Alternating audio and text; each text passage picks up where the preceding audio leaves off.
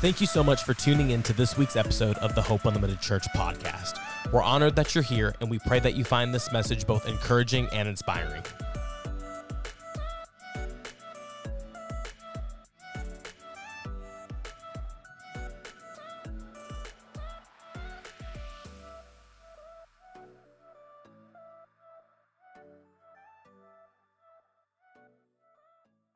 in part two of This is Home, and I want to talk this morning about um, the type of church that we're becoming, the type of church that we are to grow into, the type of church that I believe that Jesus really saw, and how we can grow not only into that, but really how we can go back to that. Because I think the church has moved so far away from what Jesus originally wanted with his church that it's not that we're going to grow into it, it's that we need to go backwards. And how many of you know sometimes you got to go backwards before you can go forward? How many of you have ever been stuck on a four wheeler before? You got to slam that baby in reverse. And then you got to hit that mud hole 110 miles an hour and pray to God that you make it and don't go to the hospital. Yeah, I have so many stories about that. If I were to start, we would not be here. We would be here for a long time today. But I, I want to just start with this this morning. I'm going to speak on the subject the death of shame. The death of shame. How many of you know that shame exists for a number of reasons? But I want to talk about how we can kill shame by becoming a home where people belong instead of an institution that people are just radically committed to. And so I want to talk about how we eliminate shame in that way. And so I want to go to John 21 and I want to start reading. And I don't really have where I'm going to stop reading, but I am going to read this for a minute. So we might be here for a few weeks. We may not. I don't know. I'll tell you. I can, if you want the answer to that question, I'll have it probably this afternoon sometimes because I usually write my sermons for the next Sunday on Sunday afternoon. That's just the way my brain works. So I have all week to think about it. So, John 21. If you have your sermon notes, it may say John 21 at the top. If not, that's where we're at. um, and if you need your sermon notes online, um, you can go to our website. They're online there. So, it says this later, Jesus appeared again to the disciples beside the Sea of Galilee. This is how it happened. Several of the disciples were there Simon Peter, Thomas, Nathanael from Cana in Galilee, the sons of Zebedee, and two other disciples. Simon Peter said, I'm going fishing. Now, this is after Jesus has um, died on the cross, been resurrected, and Peter has just denied Jesus. And we pick up with Peter's life here. Says this I'm going fishing. And they said, We'll come too. They all said, so that they all, we'll come too, they all said. So they went out in the boat, but they caught nothing all night. At dawn, Jesus was standing on the beach and called out, Fellows, have you caught any fish? No, they replied. We haven't. Jesus, we have not. Need some fish. Then he said, Throw out your net on the right hand side of the boat and you'll get some. So they did. And they could not haul in the net because there were so many fish in it. The disciple Jesus, who Jesus loved, which is John, said to Peter, It is the Lord. When Simon Peter heard this, heard that it was the Lord, he put on his clothes, for he had stripped for work, jumped into the water, and headed to the shore.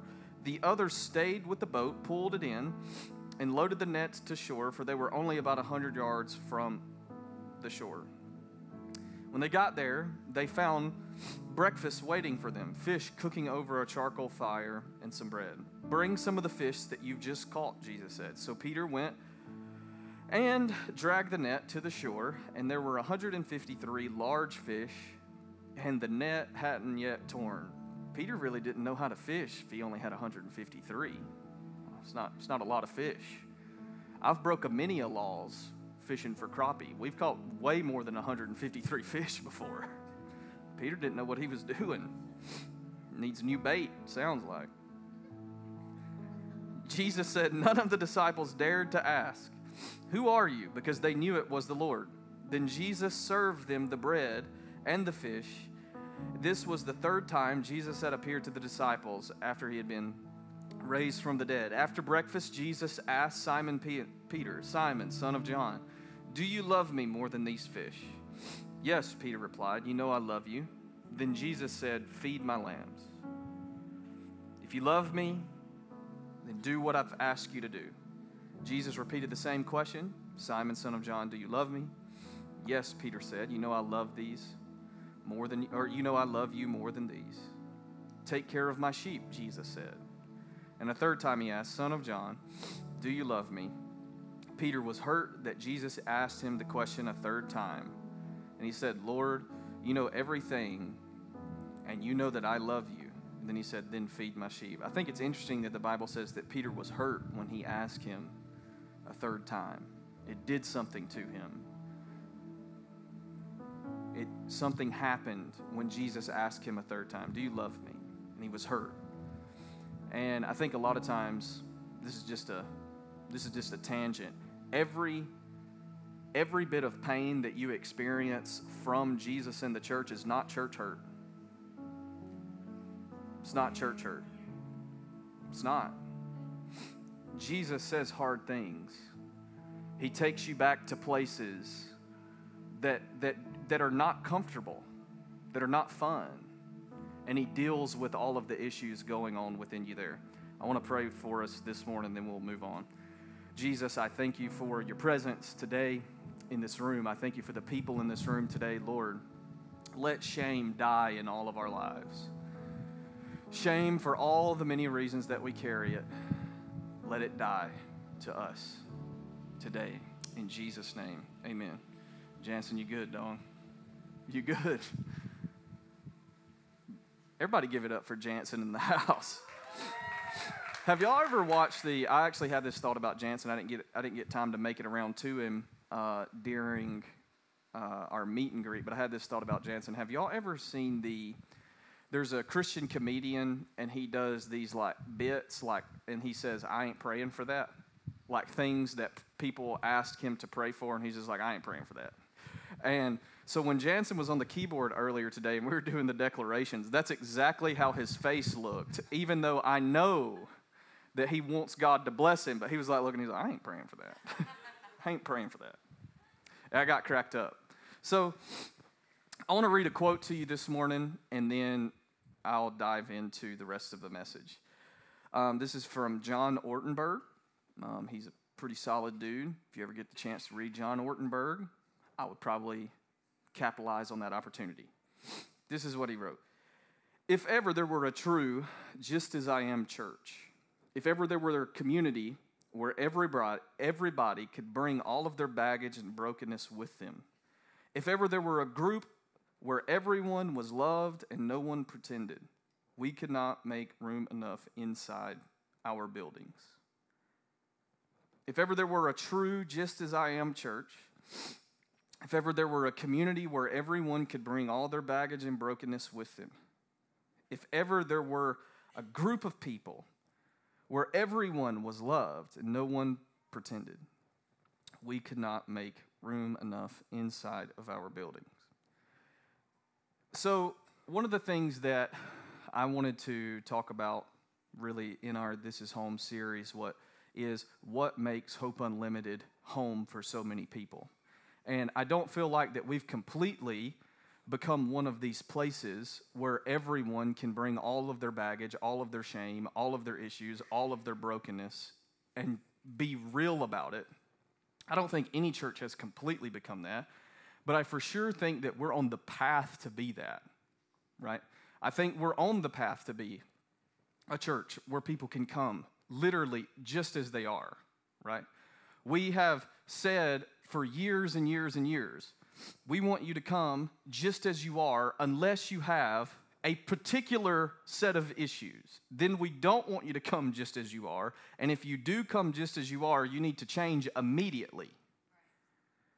Because in order to belong to this church or this institution or whatever, you have to live a certain way and have these certain belief systems. And I think that's bad. I don't think that's good. I think it does more damage than it does good. I think it causes more pain than it does bring healing. But most of all, I think it puts shame on people more than anything else in the world. And I believe that the church is called to bring death to shame. I believe that's the job of us living inside of Jesus in, in 2022, the same way it was in, in 1 AD and 2 AD. We are called to bring death to people's shame, the same way that those people did in those times. We're called to do those same things today. But I'm afraid that the way that we have built churches and the way that we have structured churches, that we don't kill shame, we actually breed it. Right? We actually breed shame.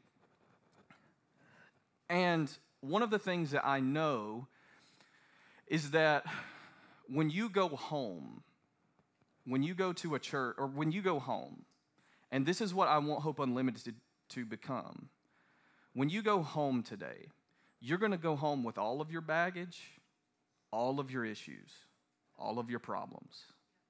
You're going to go home and you're going to relax and you're going to go about your life. Brittany, are you in here now? Is that you and Arlo in the back? Everybody give it up for Brittany Stevens. Brittany, I gave a prophetic word to Dougie. Did you hear it? Okay, well, y'all are supposed to move back to Knoxville. I heard God say that in service. So move on back the mountains are calling. Isn't that like a thing that we put on t-shirts in, in Gatlinburg and Knoxville? Yeah. Get Brittany and them a t-shirt. What's your address? Jamie, take their address down and ship it to them. Amazon it. Um, but historically, we have become institutions that have, have kept shame alive, and not only kept it alive, but we fed shame over time. Um, we have made people feel a certain way, not because of biblical truth, but because of personal preference. Right? We've made people feel unwelcome, uninvited. And let me, let me just go ahead and make you feel really good about yourself. You have all participated in this at some point. Whether you want to admit it or not, you have at some point. And the, the good thing about that is God is good, and he, he saw you when you were messing everything up, and He sees you now, and you can move forward from that. But when you go when you go home today, you're going to take all of your baggage, all of your brokenness, all of your hurt, all of your pain with you. Right? And most people who live in your home know all of that stuff about you. Most of them. Sometimes they don't. But church is supposed to be a place where you can come in with all of that stuff. And we know that about you. We know that you have problems and it not affect the way that we see you and it not affect the way that we treat you. Listen, I believe that churches must become homes for families and not museums full of Christian elitists, where you come to marvel at how awesome people are in their walk with God. Because what those people aren't telling you is they have problems too. I know them, right? Can I tell you something? When you get the title of pastor, all of your issues don't just magically disappear. It's just a title. It's just what people call you, right? It doesn't mean that you're any more or less human. Pastors are not superhumans, in case you were wondering. Right? We do, we do have uh, lots of time that we get to spend with Jesus and other people, and we have responsibilities at the church that we get the privilege of doing. It's not that we have to do these things, we actually get to do these. But pastors aren't superhumans. If you've ever met a pastor who presents themselves as a superhuman, just wait a minute. Just wait a minute. Because they're going to get to a breaking point with all of their issues, with all of their problems, and at some point they're going to break. And when they break, they're going to hurt a lot of people. Right? That's why it's so important for not only, you know, I don't just preach that you need to live in community around here, I live in community. I live with other people. I, I do life with other people, right? I have a, I literally lead a community group. I am on the phone with people who are pastors and leaders probably every day of the week. And so you need to live together with people and you need to live in relationship with people who know the things that are going on within you, the deep things that you don't want anybody else to know about.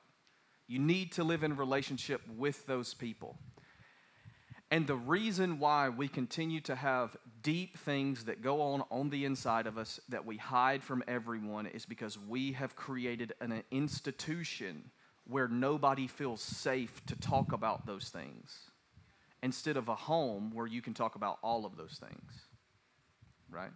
So, our response at Hope Unlimited to people who are in pain, to people who are hurting, to people who are broken, has to be Jesus on the beach type responses. When people are hurting, when people are broken, when people feel shameful about all of their decisions, our way of life and the way that we treat people has to be the way that Jesus treated Peter on the beach when he restored him to everything that he was called to do. Listen, one of the church's problems is that we make people in pain pay for it.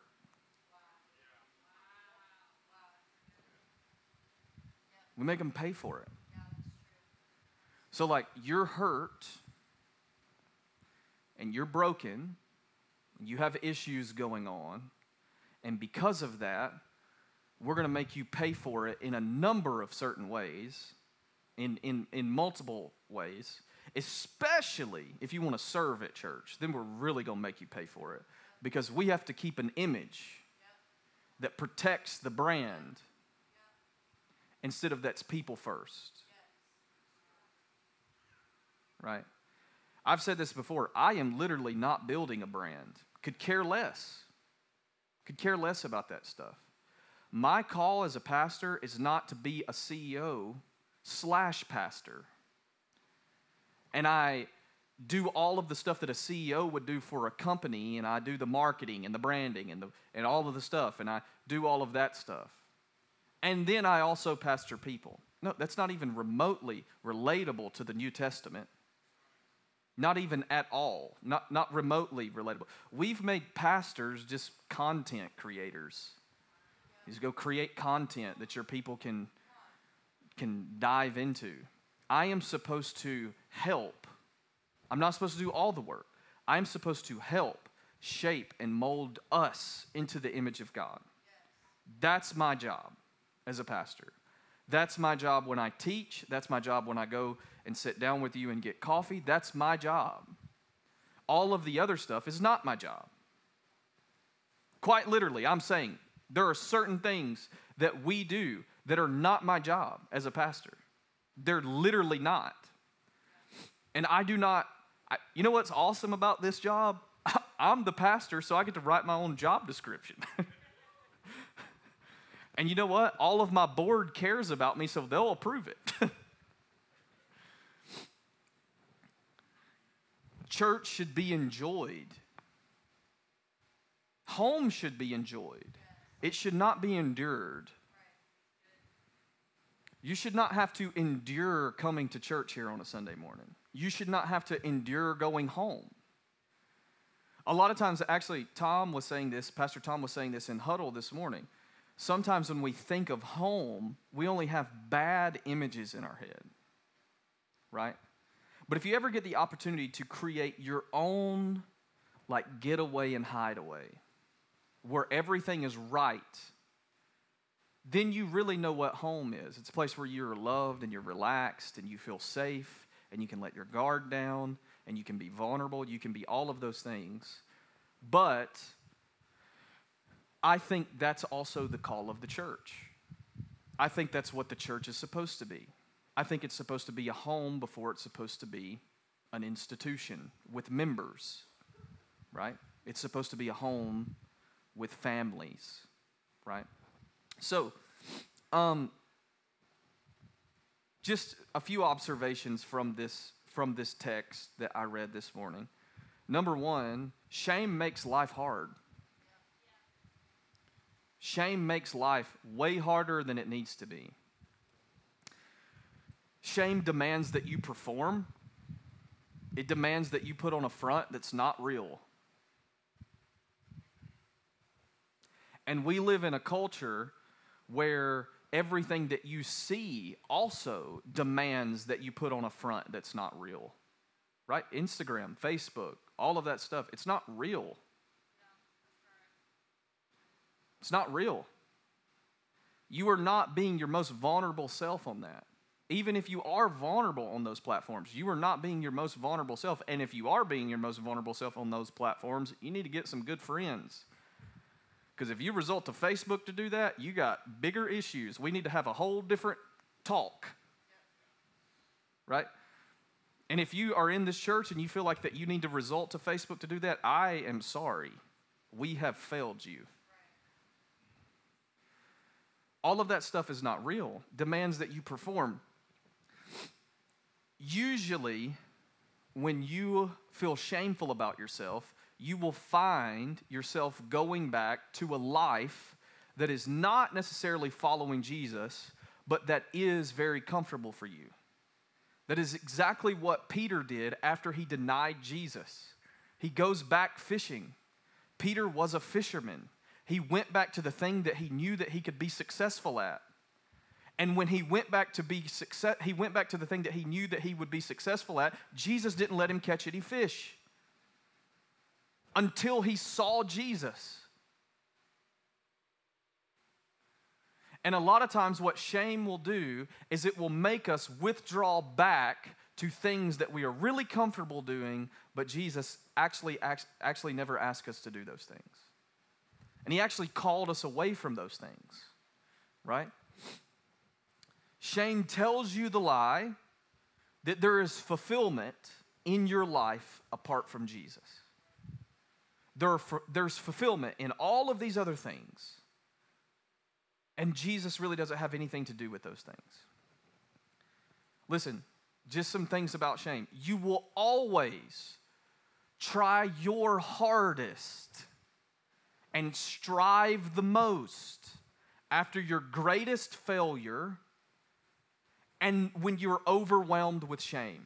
You will always try to make up for it because you feel the need to prove yourself. You think that you have something to prove to God. You can't do that. That's why Jesus did that. Jesus proved everything about you to God that God needs to know. Everything. Everything that you feel like that you need to prove to God, Jesus already did that. And he did it for you. Right? Listen. Shame will have you trying to live up to standards that God never created for you. It will have you living up to imaginary standards and moral codes that God never set in place for you. And you'll try to hit these goals and hit these marks and hit these targets, and you'll miss it every time. You'll never hit the mark. You're even thinking, like, you are target practicing on the wrong range. That's literally a wrong way of thinking about who God is altogether. You will always miss the mark if you're even aiming at the target. If you think that you're supposed to go out there and target practice and hit the mark, you've already missed it.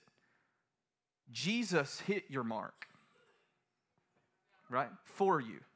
That's good news. Jesus hit the mark for you. And if you are out there trying to hit the mark, you've missed it. You missed it when you walked onto the range because you thought that you could do something to prove yourself to God. That's what shame will do to you.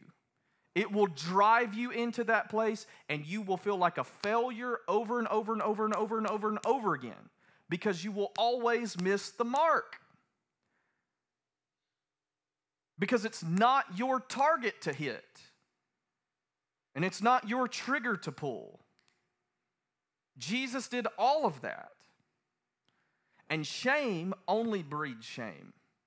It only breeds more shame. It only breeds more shame. You will never get delivered from your sin issues by feeling shameful about them. You will only end up in more shame and a deeper struggle and a deeper grip. Right?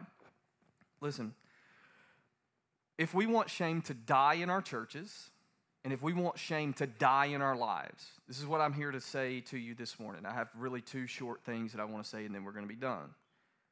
We need to see Jesus, and we need to live in community. Let me translate that for you. You need an encounter with God, and you need to live in community. You know, we don't just like put the, we didn't just put the mission statement up on the wall out here because it's a cool mission statement. We actually believe those things. we don't just put things on the wall because we just ah, that seems like a good idea. Woo! Let's put it on the wall. We actually believe those things. Listen, we need to see Jesus and we need to live in community. Just some observations from John chapter 21. Peter was unfulfilled fishing until he saw Jesus. Until he saw Jesus. And let me tell you the beautiful thing about this Peter was in such a place of pain and hurt. He was in such a place of pain and hurt that he could not see Jesus by himself. Someone else had to tell him that it was Jesus on the beach. And sometimes you are the person who is in the boat fishing, like Peter, and you need someone in your life to point you to Jesus. And other times you're John. And you're taking the people who are hurt who, are, who feel shameful about themselves, who don't know how to move forward, and you're pointing them to Jesus. That's the beautiful thing about community. Sometimes you're the one broken, and sometimes you're the one whole. But just because you're broken doesn't mean you don't belong. You are just as much a part of this as the person who is completely whole. Peter was just as much a disciple as John was. Peter just was hurt. You know, like we preach that, well, Peter denied Jesus, so he deserved it. And that's where we stop. Right? That's where we stop. Why do you think Peter denied Jesus? And why do you think that Peter went back fishing? You think he's feeling great about himself out there on the boat? Oh man, I just denied Jesus. I'm going to head on back fishing. No, he was full of shame and guilt. He loved Jesus. And just like we do all the time, we love Jesus. That doesn't mean that we say that we're following him all the time. Our actions say otherwise just like Peter's actions said otherwise. We're all having that worked out of us. We're all growing and having that formed out of us. But sometimes you're in the place of brokenness where you need a friend like John to point you to Jesus on the beach. And sometimes you are John pointing your friends to Jesus on the beach. Right? Listen, to put it in short, you need an unexpected meeting with Jesus. That's what it means to encounter God. It means an unexpected meeting. I wasn't expecting Jesus to show up on the beach after I denied him. I wasn't expecting Jesus to show up after I had done the things that I know that I'm not supposed to do. I wasn't expecting to Jesus show up in the middle of my divorce. I wasn't expecting Jesus to show up in the middle of my addiction. I wasn't expecting Jesus to show up in the middle of whatever. And He does. And oftentimes, we need to ask What do we do with this? This is what the disciples asked when they had an encounter with God in the upper room. What does this mean and what do we do? You need people around you who to help you navigate that. Right? You need people around you that'll point you to Jesus. You see Jesus on the beach. What do we do? What does this mean? Right? Because sometimes you can't see that it's even Him. Right? You do need a community and a group of people in your life that will not allow you to stay in shame, that will not allow you to stay on the boat fishing. You need that group of people in your life that will tell you, you don't need to stay here. And this is what, this is, what is peculiar about this and very cool. Jesus actually gave him success fishing. He let him catch as many fish as his nets would allow him to. And he was still unfulfilled until he went and sat with Jesus on the beach. Jesus will let you be successful. God will actually even make you successful. Right? But it will never scratch the itch of sitting with Jesus on the beach. It will never scratch the itch of being face to face with Jesus. I know people right now who say that they're doing better than they've ever have been doing. They couldn't tell me what his eyes look like though. So it doesn't matter. All success that isn't defined by Jesus is inferior success. And actually, it's not success at all, it's a delusion of success. It's a way of thinking about success that is literally like, you're not successful. And I don't care how much money you made, right? That's a fun one. When you start messing with people's money, it just gets odd. Unfortunately, Jesus did that all the time. You know, uh, next month we're going to be talking about Jesus and money, and one of the reasons because one of the reasons that we do that every single month. You know, Jesus talked about money more than he did anything else. Possessions and money and all of that more than he did anything else. 16 of Jesus' 38 parables are about money, right?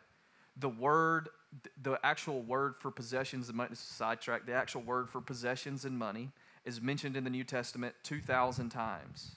The word prayer is only mentioned 500, around approximately. So there's something with money and possessions that Jesus wants us to get, right? We'll talk about that next month. But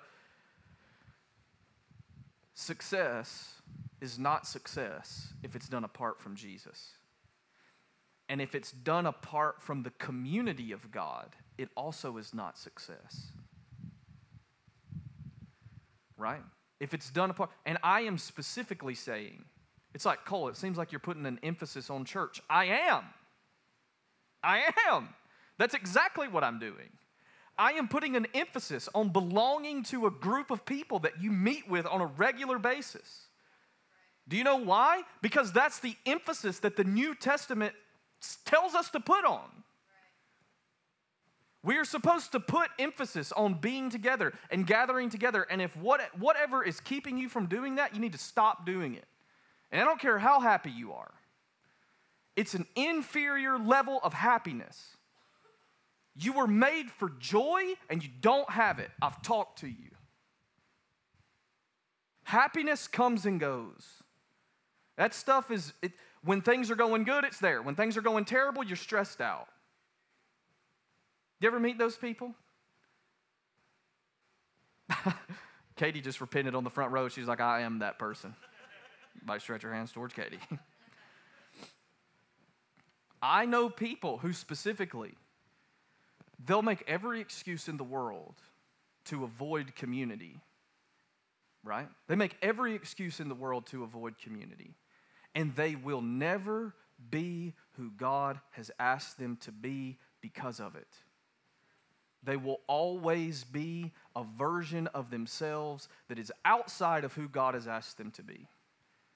They will always be Peter who has gone fishing and stayed fishing. Doesn't mean God doesn't love them. It just means he's just sitting on the beach waiting on him to come. Because I personally believe that Jesus would have sat there as long as it took. But then also, I have a theological belief when you really see him, it doesn't take real long. Yeah. Right? Last thing if we're going to kill shame, we have to walk in love and obedience. And I don't mean obedience like, you got to obey God, or he's going to cast down judgment on you. Obey him, right? We have to walk in love and obedience. This is what the great philosopher Dallas Willard said A disciple is a person who has decided that the most important thing in their life is to learn how to do what Jesus said to do. Abide in me, right? Live with me. Take up my yoke, for it's easy and light. To Peter, it was feed my sheep. One of the things that you will do that will kill shame in your life faster than anything that you could possibly think of is just doing what God said to do. Jansen, you can come on up. Just doing what He asked you to do. Listen, this is, I love this story because it takes place inside of a group of people. And we don't just love Jesus around here, we also love people, right? We don't just love Jesus, we love people. I actually had a counseling session with someone this week. This is going to blow your mind. Um, I've never actually heard something like this before. I've heard things similar, but nothing ever this out there. They told me this. They start the conversation, and they were just like, I love Jesus. I was like, I know you do. Like, I've never, I'm not doubting you. I love Jesus. I'm like, okay. And they say this to the point where I've decided I'm going to go through to my backyard and I'm going to practice running through my fence until my body disappears and I'm on the other side of the fence. And when that happens, people are going to wonder, How did you do that? And I'm going to tell them, It's because I really love Jesus. That's not what I'm talking about when we're talking about loving Jesus. Okay? That is what we call strange. Okay? We just call that strange. We, I mean, like, at least do something remotely Christian. Like, at least do something like walk down to the hospital and empty it out or something. I'm all for it.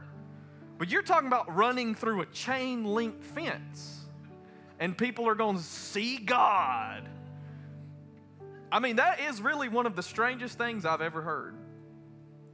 Maybe. I'd have to debate on that for a second. When you grow up in, in when you are saved in a Pentecostal church and you are saved in a charismatic movement, you see some really strange and hear some really strange things. But I don't know that if I've ever heard someone say before, I'm going to go practice running through a chain link fence so that people can just see Jesus in me one of the strangest things I've ever heard. We have to walk in love and obedience. Listen, people are not impressed by this hyper spirituality where it's just you and God levitating and running through chain link fences. Right? People are not impressed by that. That is strange. That's weird. People are not going to ask who God is if you do that. They're going to ask what you are on and how they can help if you need to go to an AA meeting, right? They're going to ask all those questions. But they're not going to see Jesus because you disappeared through a fence, right? That would be, honestly, if you figure out how to do that, come tell me because I want to see it, but I don't want to know anything. I don't want to know how you did it. I don't want to know what you sacrificed to be able to do that. I don't want to know. I just want to watch. I'm not impressed by other people's devotion to Jesus unless it involves going back with Peter fishing when he's in his shame. That's what devotion to Jesus looked like. If you want to find literally follow John all through the gospel, he, he has this revelation that he's loved by God. He's always found where Jesus is found. He's always found where Jesus is found. And in the moment of his friend's greatest point of shame in his life, he went back fishing with him. Peter didn't convince John to go fishing with him because he was a good leader. Y'all heard that before? Peter just had that leadership gift. They didn't even know what leadership was then. That probably wasn't even a word. If John followed Jesus to the cross, Peter did not convince him to go on that boat with him in rebellion. John went and got on that boat with him because that's where Jesus was. On the boat, even with Peter fishing. And that's where He is in all of our lives, all the time, in the midst of us in our greatest point of rejection and rebellion because of a place of hurt and shame. He goes and gets in the boat with us. That's who Jesus is. And when he gets to the shore, all he tells Peter is, Do you love me? Yes. Then do what I've told you to do. Peter's love for Jesus and what he were and what he was supposed to do were intertwined together. They were not separated. This is where we miss it about purpose in the church. Your purpose is only found in Jesus. It is not found apart from Jesus. If it is something that is leading you away from Jesus, it is not your purpose if it is something that is leading you away from the community of God and the fellowship of God here today among us and in us, it is not your purpose. It is not your purpose, and it doesn't matter how successful you are at it. It doesn't matter, right? So, what did we, how did shame die in Peter? How did it die in Peter on that beach? It was very, very simple. Jesus asked him the question Do you love me? Do you love me? Then go do what I've asked you to do. Do you love me? Then go do what I ask you to do. But more than that, it died because Jesus was there on the beach with Peter in the midst of his shame. And Jesus professed his love for Peter. And something happened to Peter in that moment. Something happened to Peter in that moment. I think that in that moment, Jesus was being what John Ortberg was talking about. The quote that I read at the beginning he was being a place where he could bring all of his baggage, all of his brokenness, and where he did not have to pretend. That's what Jesus was being for Peter, and that's where Peter's shame died. And if we want to make this a home where families can come and shame can die, we have to be that same thing we have to be willing to go sit on the beach with people in the midst of their shame. Somebody's just like, Hallelujah, I'll go sit on the beach with people in their shame or not in shame? But if people show up here, we have to be willing to do exactly what Jesus did with Peter. Stand to your feet with me. I'm going to read this to you one more time. If there were ever a true just as I am church, if there were ever a community where everyone could bring all of their baggage, brokenness with them, if ever there were a group where everyone loved and no one pretended, we could not make enough room in our buildings. And so this morning, as we pray, you may need to come down to get prayer or to receive prayer. But this is what I want you to do. They're going to go back into a time of worship, and I just want you to take a couple minutes. I'm going to pray with us, but I want you to literally take all of your baggage. I want you to take all of your brokenness, and I just want you to present it to Jesus. Real, unfiltered, right? I said that one time at a youth camp. Don't say the word unfiltered at a youth camp because the things that you will hear come out of their mouths Jordan, me and Jordan were talking about this earlier. Your heart totally open to Jesus just for a little bit. And they're just going to play. Amelia looks like she's going to sing. and we're just going to have a moment where we can be that for just a moment, okay? So I want you to just lift your hands to Jesus with me all over the room. Father, I thank you for your presence. I thank you that you show up for us just like you did for Peter on a beach and you come and sit with us in our shame and our brokenness and our hurt and our pain. And you are there for us because we need you. There's nobody like you, Jesus. We are so thankful for your goodness and your mercy. And we're so thankful for who you are. In Jesus' name, amen.